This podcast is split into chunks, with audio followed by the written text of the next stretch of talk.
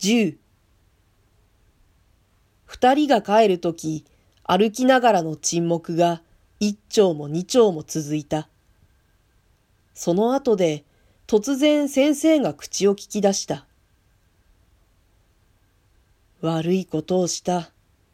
怒って出たから、妻はさぞ心配をしているだろう。考えると、女はかわいそうなものですね。私の妻などは、私より他にまるで頼りにするものがないんだから。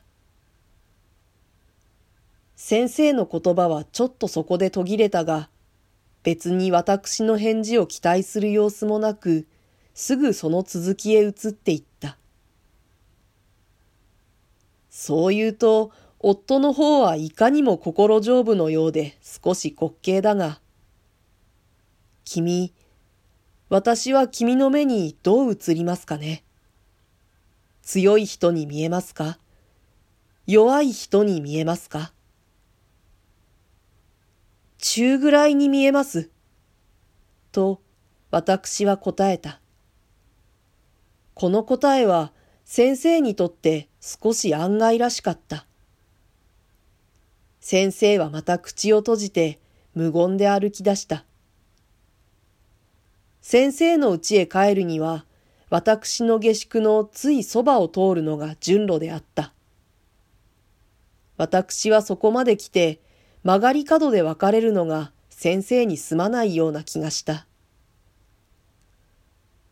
ついでにお宅の前までお供しましょうか。と言った。先生はたちまち手で私を遮った。もう遅いから早く帰りたまえ。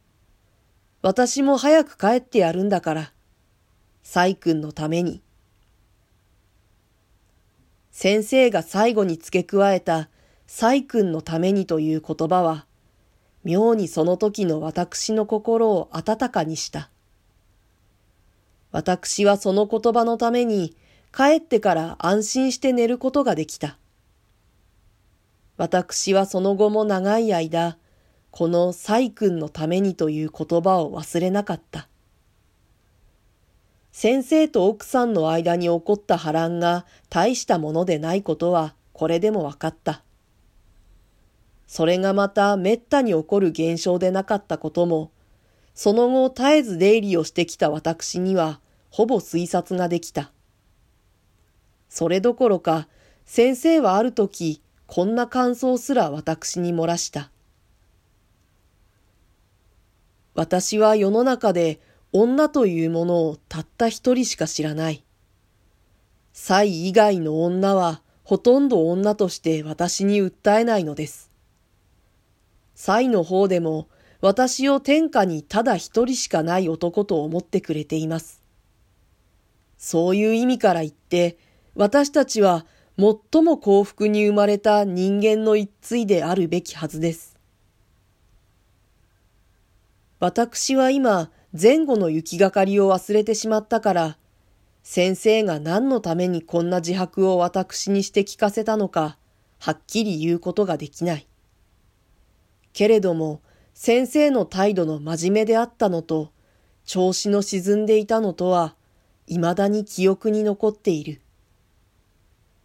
その時、ただ私の耳に異様に響いたのは、最も幸福に生まれた人間の一対であるべきはずです。という最後の一句であった。